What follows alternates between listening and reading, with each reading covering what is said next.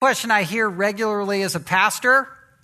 It's uh, a regular question, I think, in circles. And I think some of this has been heightened by the um, just the, the whole drama of COVID um, in our culture. And I say that to say I understand that people have gotten sick, that people have died from getting sick. Um, people, you know, however you cast it as a pandemic or something that is um, extremely contagious and, and has been part of our culture, uh, it has been a reality. And, and it is a sad thing for people to get sick ever and to be sick and die or be isolated from elderly loved ones or for things to happen is always tragic. But I want to highlight not the, you know, the idea of COVID today in terms of how to talk about it or how we're supposed to think about it or how we're supposed to respond to it. We still live in a culture today where it's, it's very much uppermost in our minds when we go into stores, when we sit at a restaurant, whether we choose to gather in public ways or not. Um, we still hear of people suddenly contracting it and it being um, either not a big deal to a very big deal in certain situations. I'm not here to kind of diagnose all those factors or realities or even the, the you know, political angles or, or dynamics with church. All those things are real, but I want to go take it a level deeper and address something that I think we all can share in common, and that is the idea that we all have to respond to what is making people afraid of COVID. Um, people are afraid, and you know this, to even sneeze in public, right? Right now. Uh, if, if you choke on your water in the restaurant, it's, it's now like a big deal, and people will look at you with a not so nice look, right? In the restaurant. And you wonder if you need to get up and leave because people believe you're spreading germs that could kill them. So, the issue beneath the issue with this whole thing that I'm bringing up about COVID is not COVID per se, but underneath COVID, what it, is, what it has exposed, which is people are very, very afraid, and in particular, afraid of dying. People are not just afraid of getting sick. People are afraid of getting sick in a way that will kill them. And I think what is exposed in the secret lesson of what's happened wherever you fall out on COVID and, and how to handle it is the exposure that people are ill equipped regarding the afterlife. They, they don't know what's out there, and they don't know what to do with death. And so they're doing everything they can do to stave off for them what they believe is unknowable the unknown. Death is scaring people. So I'm not here to hype or unhype it, but I'm here to expose what, um, what people are thinking about in terms of their own status. Remember when the AIDS virus hit in, in the 80s? That was, you know, really, really on us. I was in junior high school and I remember being sat down in gym class and it was like, okay, we're not doing gym class. We're shutting things down and we're going to talk face to face, eyeball to eyeball about HIV, this immune deficiency that if you get sick, you are going to be vulnerable to all kinds of diseases and you're going to die. But it only comes through um, a sexual contact, and so you're okay, except now be very, very careful when you use a public bathroom, right? I mean, that was HIV. And it's still a thing, and, and I have friends and colleagues in South Africa who, who deal with AIDS in Africa on a much larger scale than I think we do here. There's all kinds of stigma that goes with contracting HIV because it comes through, um, you know, sexual contact and, and oftentimes homosexual contact or the use of, you know, dirty needles or things like that. So there's stigmas with it. Not everybody who gets HIV um, gets it in a immoral way, but um, but it is something that begs um, the reality of of ultimate life or death in a way that was real to us in the 80s. And I think, I think that leprosy is the, is the HIV of the Old Testament and, and this account in the New Testament. It was a life altering, um, over the top situation where you are, you are going to die. As J.C. Ryle put it, if you had leprosy, you were dying inch by inch. It's a horrible situation. The Old Testament created what I would call righteous quarantine. there is a righteous version of quarantine, and that was for the safety of the Jewish people and the population to isolate people. And they were already in a physically hellish experience, but then they were isolated from the temple, isolated from worship, isolated from people, isolated from community. Does any of this sound familiar? Well, this was a righteous version of this, an ordained version of this within the Jewish population. But whether you're talking about leprosy or any disease or any illness, it's all the effects of original sin. Sin is what brings this about. It's not, I mean, leprosy, as much as it would feel like a judgment to have it, it's not necessarily a judgment because of sin. It's just a judgment on the sinfulness of our world and the effects of our world. When people die or are, are given word that they have a terminal disease, they are undergoing the judgment of original sin in our world. A lot of medical doctors, and I have um, a lot of friends in the medical community here in Alaska, um, many who don't know the Lord, they don't know that the real cause for what they're trying to stave off is sin in our world. Sin is what breaks the body down. And the only solution to sin is the ultimate healing that comes from the gospel where you have eternal life. So I want to address the issue again that, that I began with, which is why does God heal sometimes like this, and at other times it's like he, it doesn't, it doesn't work at all. He doesn't heal at all. Is he still in the healing business? Because I think we need to understand biblically what's going on in this miracle. And I think this miracle account will tell us the answer to that question. And then the answer to that question is Jesus still healing today in the way that he did back then? Answering that will help us answer how to respond to people who are terrified to die. Those that, I'm going to try to make that connection for us this morning. Let me give you the basic Sunday school answer before I read the text. Is Jesus still doing um, now what he does in this, in this miracle account? The, the short answer is yes, he's still healing. Because Jesus is the same yesterday, today, and forever, right? Um, in, in him, Acts 17 says, in him we live and move and have our being. Colossians 1.17, he's holding all things together on a molecular and atomic level. So if he chooses to hold us together and we still get to breathe, he's in charge of every molecule and every, every phys- physiological dynamic with that. And when he decides that it's our time, then he brings us home. He, he lets, he allows things to happen. But I think in his providence, um, seated at the right hand of the throne of God, he looks down upon you and he is preserving you. And perhaps at times you have a sickness that he supernaturally overrides in the same way he does for this leper. There are plenty of accounts where doctors say, look, the tumor was there and I go back and then it's not there. And then there's plenty of accounts where a doctor will say, look, take this medical, you know, take this medicine, take, do, go through this medical procedure, and then there's healing that takes place in a natural way. So there's supernatural and natural healing. And then there are a lot of times where you, you want to be healed, you're praying for supernatural healing, you're relying upon medicinal healing, and then nothing happens at all. And guess what? God's in charge of all three of those categories supernatural healing, natural healing, and then not being healed at all until heaven. He's sovereign. And so, in the same way that Jesus exercises his sovereign supernatural power here, he's still doing that today. Let me read um, our text Matthew 8, verses 1 through 4. It says, When he came down from the mountain, great crowds followed him. And behold, a leper came to him and knelt down before him, saying, Lord, if you will, you can make me clean. And Jesus stretched out his hand and touched him, saying, I will be clean. And immediately his leprosy was cleansed.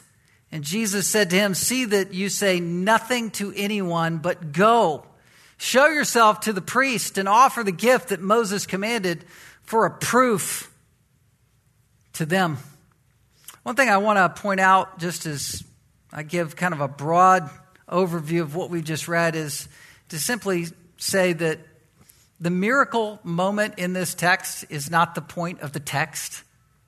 The healing um, moment is not really the main point that Matthew is making here. And I think that's important in relation to the question of does God, does Jesus still heal supernaturally, comprehensively, immediately like this, now, today, like he did 2,000 years ago? We need to understand that Jesus was driving home a different point than the physical healing that this man had just undergone because he's saying, don't tell anybody. Don't tell anybody. In fact, Jesus is trying to diffuse the hype of the moment. This is an amazing thing. People did not get healed of leprosy every day. It's very rare in Scripture that we hear of the healing accounts. Miriam, who's Moses' sister, who, you know, dissed her brother and dissed his leadership and then um, was, you know, contracted leprosy and was, was healed subsequent to that. And then Nahum, that was. Um, um, Naaman, who was healed, who was the you know sort of sergeant commander underneath the, the king of Assyria, the commander of Assyria, and and Elisha sent him to to be washed in the brook and was healed of leprosy. And then in the New Testament, you have the account of the ten lepers who Jesus comes upon and he pronounces healing upon them. They're healed and sends them to um, the temple again to go through the appropriate protocols. Do that. Don't go placard my healing. I'm not a convenience store you know, just, just do it the right way. Go, go get pronounced um, that you are clean and re enter the community. And then one of them returns back and thanks Jesus for the, the source of the healing. But, but this is the other account of a leper being um, healed. We know John the Baptist, when he was in prison, was beginning to doubt Jesus because he was going to be killed for his faith. And there's reporting going on of Jesus' ministry, and Jesus is reported to giving sight to the blind and, and raising the dead and also cleansing lepers. And so all of that means that healing ministry for lepers was happening, but it was a rare account. But the point wasn't the healing itself. First of all, look at the sovereignty of God in this text. You have this leper comes to Jesus. He's breaking all kinds of laws here, ceremonial laws. He's supposed to shout, unclean, unclean, and try to protect Jesus. Nope, all bets are off. This must be the Messiah. I've heard he cleanses lepers. I'm going right to him. I'm going, going right kind of rogue here and kneels down. He, he, he's, uh, prostrated before the Lord, kneeling before Jesus as sovereign, saying, Lord, Master, Kurios, Master, if you will, if it be your will. The same prayer that we should pray, that we always pray. Like I prayed with, with um, the Wheelers family, if it's your will, heal, heal Larry. But, you know, you, we pray, and sometimes God says yes, and sometimes He says no, and then sometimes He says wait. And um, if it's your will. And in this case, Jesus said, um, I will, verse 3. So there's the sovereignty of God in this. Um, secondly, again, there were protocols that were broken for the ceremonial law. The, the leper was supposed to shout, I'm unclean. He was doing what was forbidden, but Jesus also reaches out and touches this man, which would be ceremonially forbidden. How do we deal with that? How do we understand that? Well, who wrote the law? Jesus did, right? Um, who's the the purpose of the law? Who's the answer to the law? Jesus is. We're saved not by law, but by grace. The law shows us our sin. It drives us to Christ. It pictures Christ all of the Sermon on the Mount, Matthew 5 through 7, was saying that Jesus is the fulfillment of the law. We're not casting it aside. We're not casting the meanings aside. We're not casting, um, you know, its purpose all the way down to the jot and tittle of the law. But Jesus is there to say, I'm fulfilling this. I, the quarantine is off. It's paused right now because I don't need quarantine and neither do you. I'm going to heal you.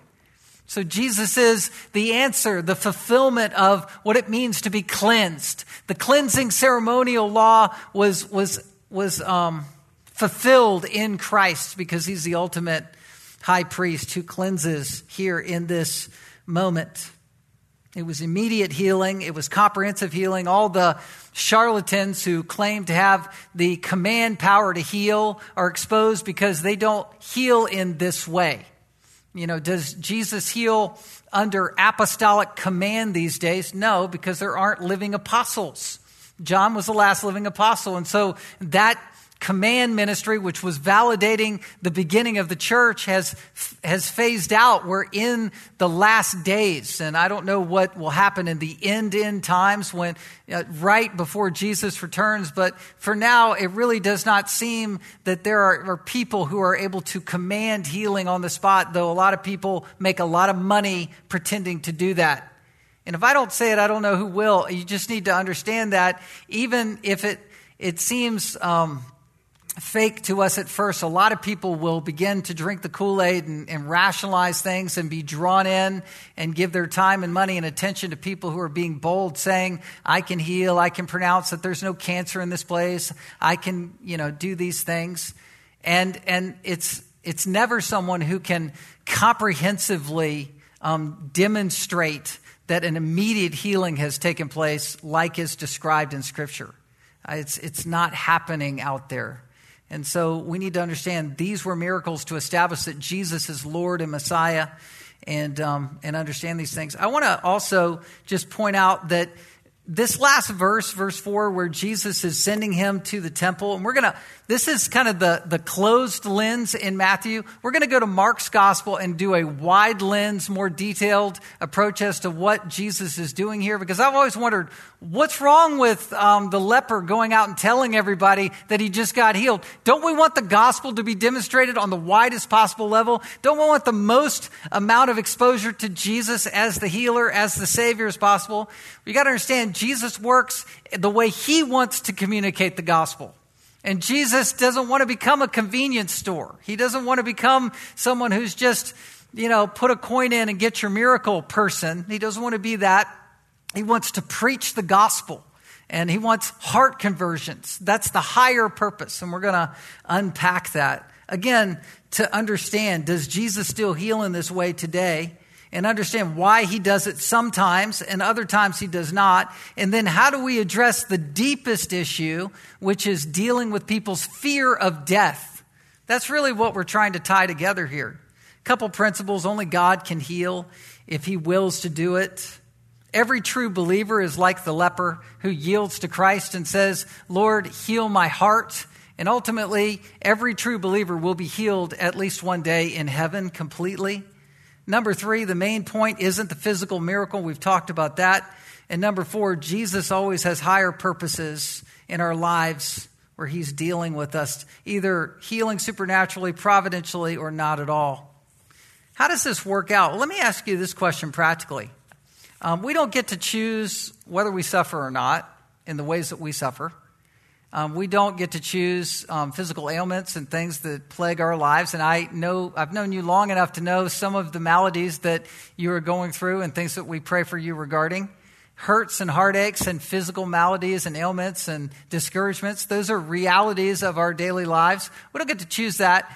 But I think it's important to understand that if God gave you the choice as a Christian, and, and his choice was, you know, your family's watching, your children whom you love, maybe adult children or younger children or grandchildren, they're watching you. So I'm going to either give you the choice to not have this physical malady, this problem in your life, or you can be problem free, or you can have it. One or the other. But if you have this problem, if you're willing to bear this burden in this life, that will steer the way for your kids to know Jesus or by you suffering well, by you trusting me through this chronic disease, this terminal indictment, you're going to die, or this sickness that is, is not cured right now, by going through that, you're going to steer your wayward child back to Christ, away from hell. You'd probably choose to suffer. You'd probably choose to, to receive that. And I think that's the posture of the leper that is on display for us to follow. We need to be this yielded leper who says, I receive the suffering, I receive the, the, the travail in my life because I want to be that witness for Christ. Sometimes it goes the other way. Sometimes He may choose to instantaneously heal you. And the healing of, of some malady, inexplainable healing, is what also can win people to Christ. But we don't get to choose that one way or the other. Jesus healed this man.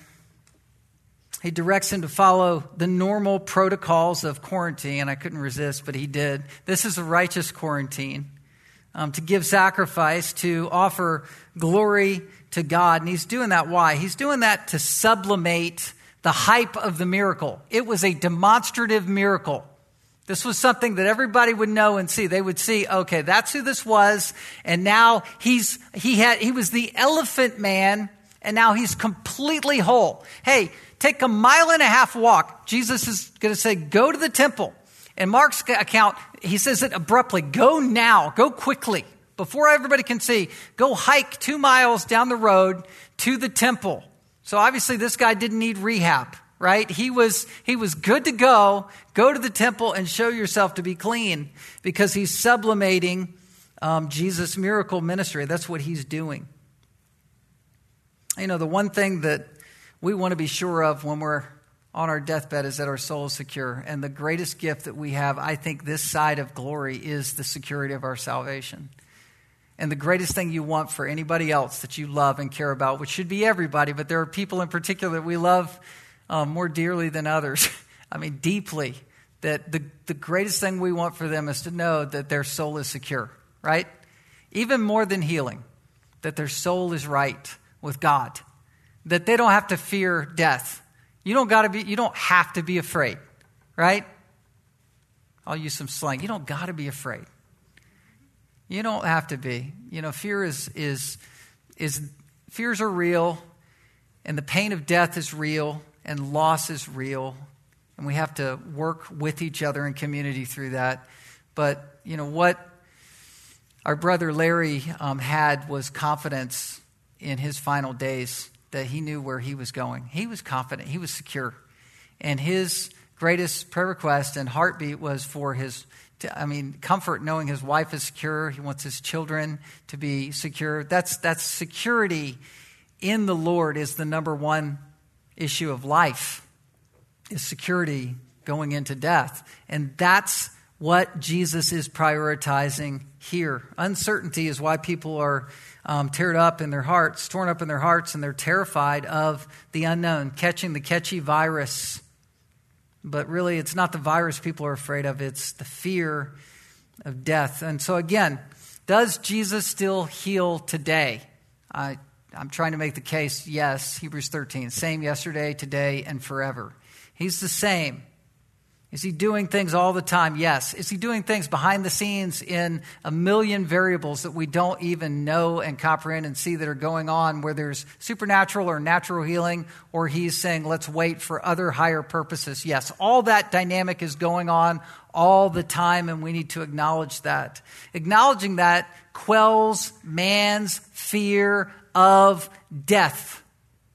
Providential an understanding that God is providentially working and Jesus is at work in this life, working towards people um, going to the next life. His providential care in that is what quells man's fear of death. Let me show you that from Mark's account.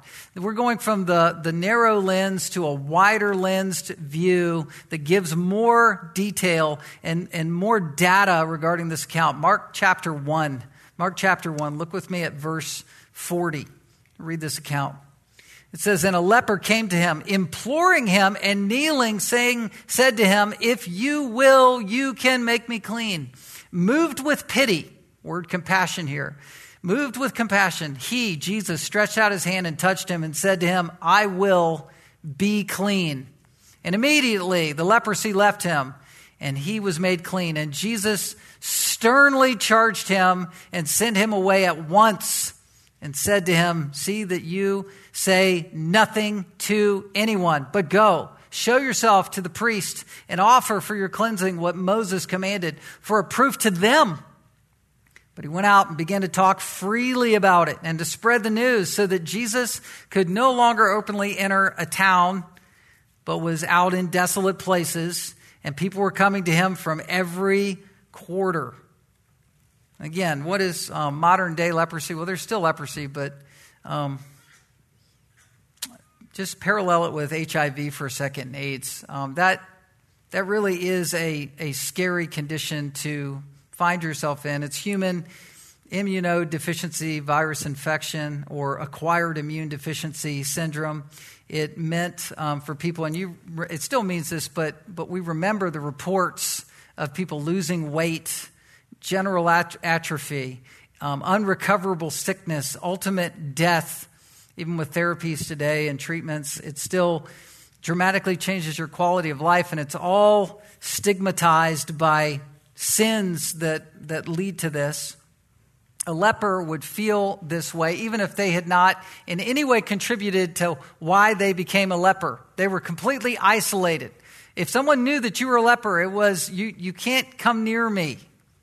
You're scaly. It's a severe form. People didn't understand bacteria. They didn't understand bacterial infection. They didn't know how to treat it on a micro level the only possible way was quarantine. And in Leviticus chapter 13, Leviticus, that chapter takes 59 verses to explain what quarantine looked like. The righteous quarantine, if you want some bedside reading later, um, is Leviticus 13, 59 verses. The clinical process of a priest examining sores, boils, determining the seriousness of this through the skin, um, coloration and the condition was it localized, temporary, infectious, contagious. It was determined for the sake of the, um, the community through a battery of tests, ultimately to be pronounced clean or unclean. You're inside temple worship, the community, life, or you're outside, you're in or out. That's what was happening here. We understand these things. We know what it's like to feel separated from corporate worship or fellowship. They were sent to basically to live in the colony, which was like a garbage dump, wearing bells so that you could hear when they were coming.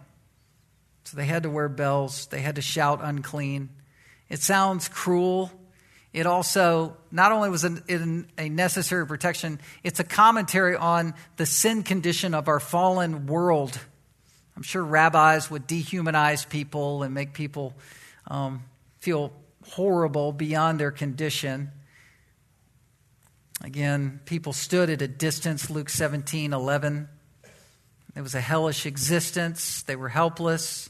And doctors um, have, have said in you know, commentaries numbness, that they, they lost their original coloration. They, they would swell. They would have, have the face of a leper was like the face of a lion, and their affected larynx made them have a hoarse like voice. So they were physiologically feeling less than human and dangerously contagious. Leviticus 13, just real quick, I just want to go there a little bit, just again to show you what Jesus approached.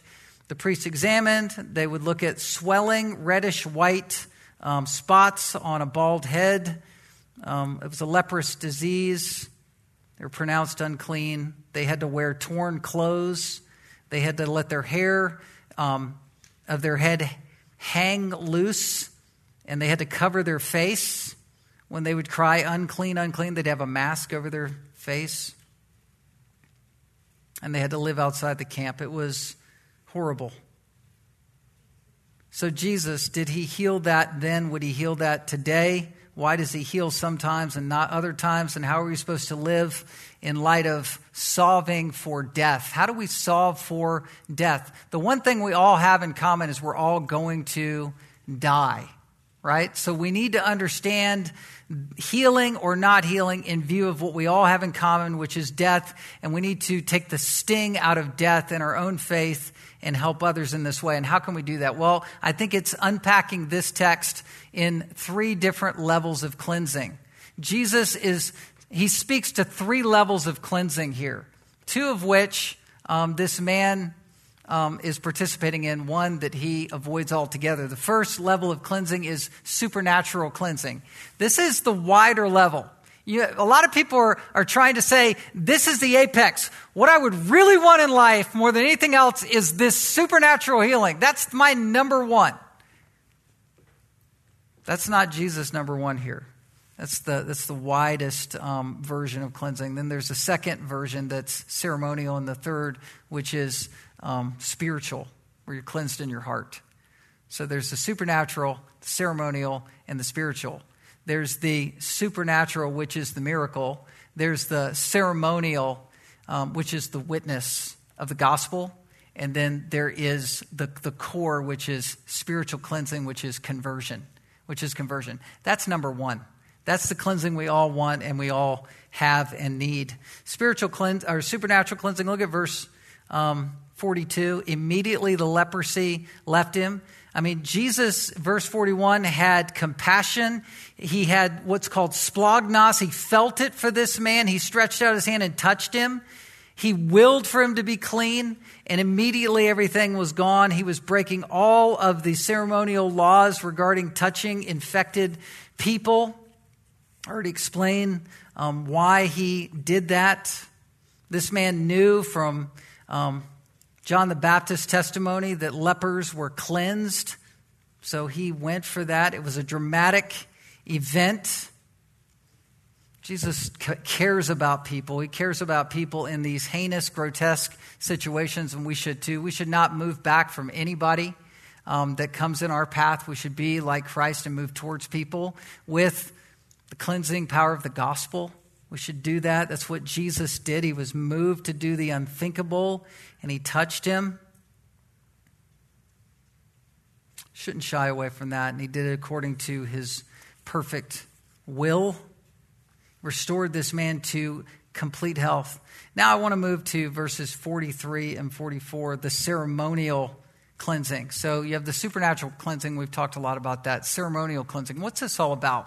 Remember, it had been just a month or two before where Jesus had flipped over the, the temple tables. Remember, he, he shook the place up, he called it out.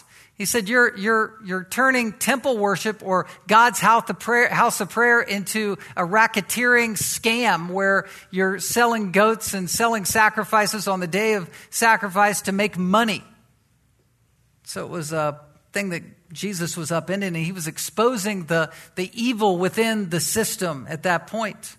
That's what Jesus was doing. And so, what he wanted to do was send this man there to witness. He was not only subduing the crowd so they wouldn't come and, and come to Jesus like a convenience store, but he was sending the crowds to go to the priest to be a witness.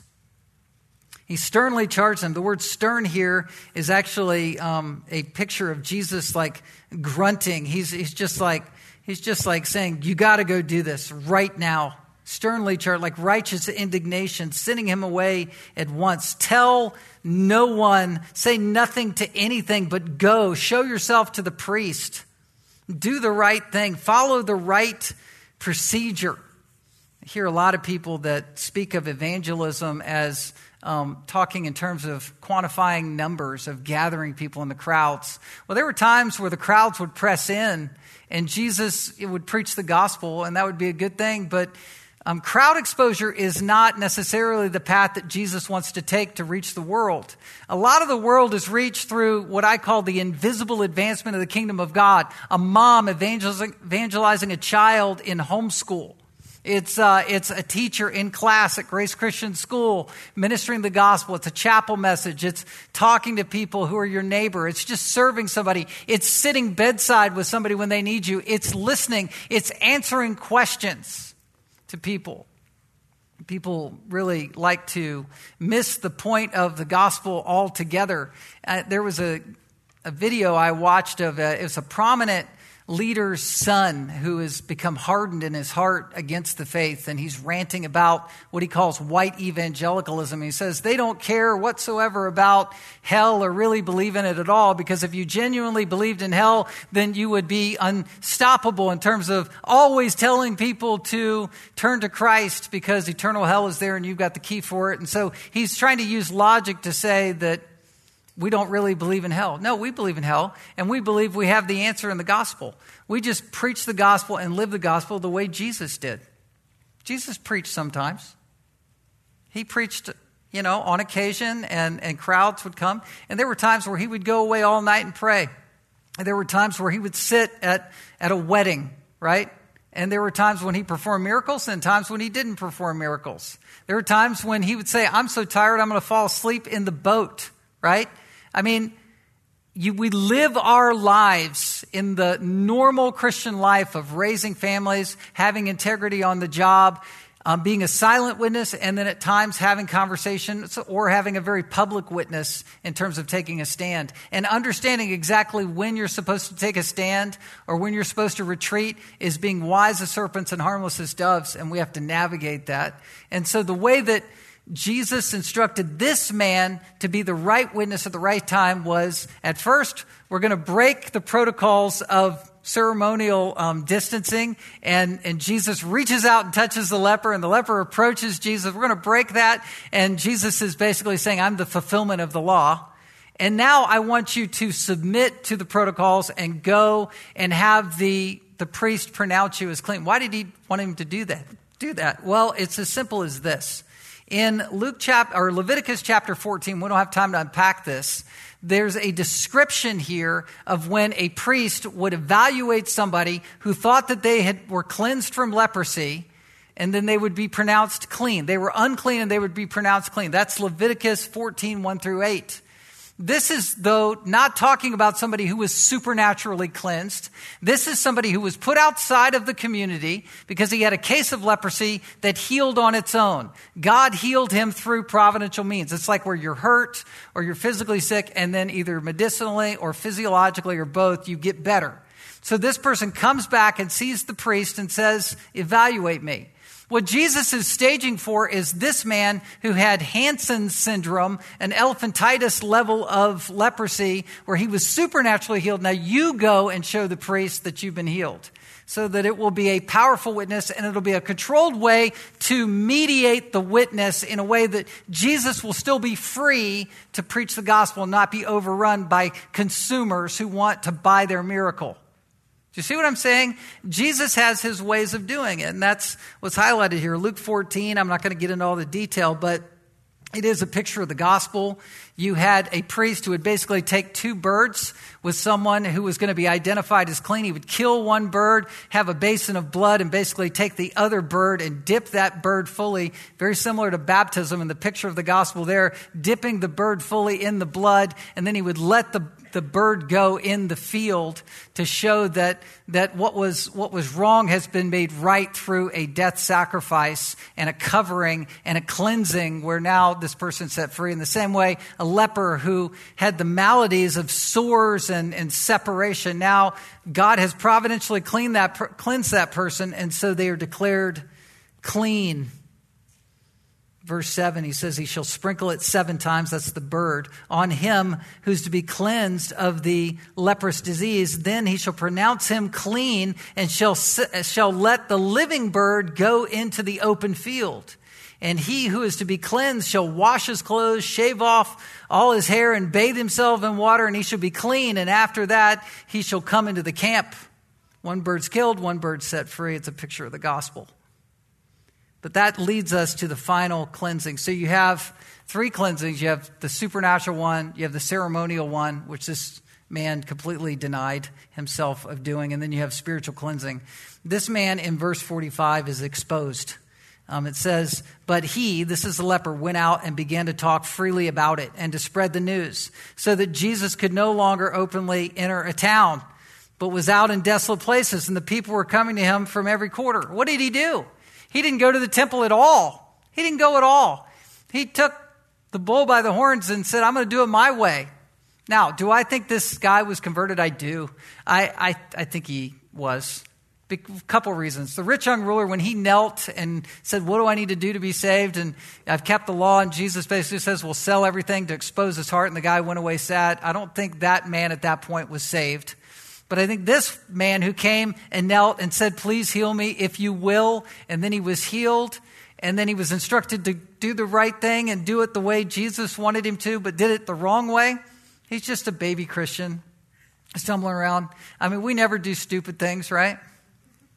Yeah, we do. And especially when we're new in the faith, we do all kinds of stuff that Jesus does not want us to do, but we're still Christians. He was trying to get the good news out. You say, well, What's wrong with that? Well, it was spreading in a way that made people go after Jesus and even find him from every quarter. He's in desolate, he's in a desolate place. Jesus isolates himself. They still find him. We're going to find him because we need our disease healed. If Jesus can do that for you, hey, for 1995, you can do it for me. And that's what Jesus was saying he didn't want to be about. Verse 14 of Mark 1, um, Jesus you know, came to Galilee proclaiming the gospel. The time is fulfilled. The kingdom of God is at hand. Repent, believe the gospel. Verse 38, and he said to them, Let us go on to the next towns that I may preach there also, for that's why I came out. That's what he was about. He was all about preaching for spiritual cleansing. It's like a child, this leper, when things go really good for a child, um, that's when the spiritual test is really on, right? When it's hard, we get really spiritual real quick. But when things are easy, right, on us and we feel blessed, that's when the real test of how we really are doing is on display. This guy needed to grow. But I think there's grace there and heart change in all of this. Well, Jesus' ministry at this point was hampered, but it was ultimately just part of what God was doing Listen, we're all the leper, right? Let's just kind of bring it to a rapid close. We're all the leper.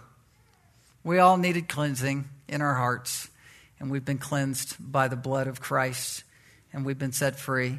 Um, to, to answer the question, does he still do things like this? I believe he does. He's the same. Why doesn't he do it sometimes? And, and sometimes he does, sometimes he does it because he has higher purposes. And his higher purposes always lead to the third cleansing, which is hearts being changed. That's the whole point.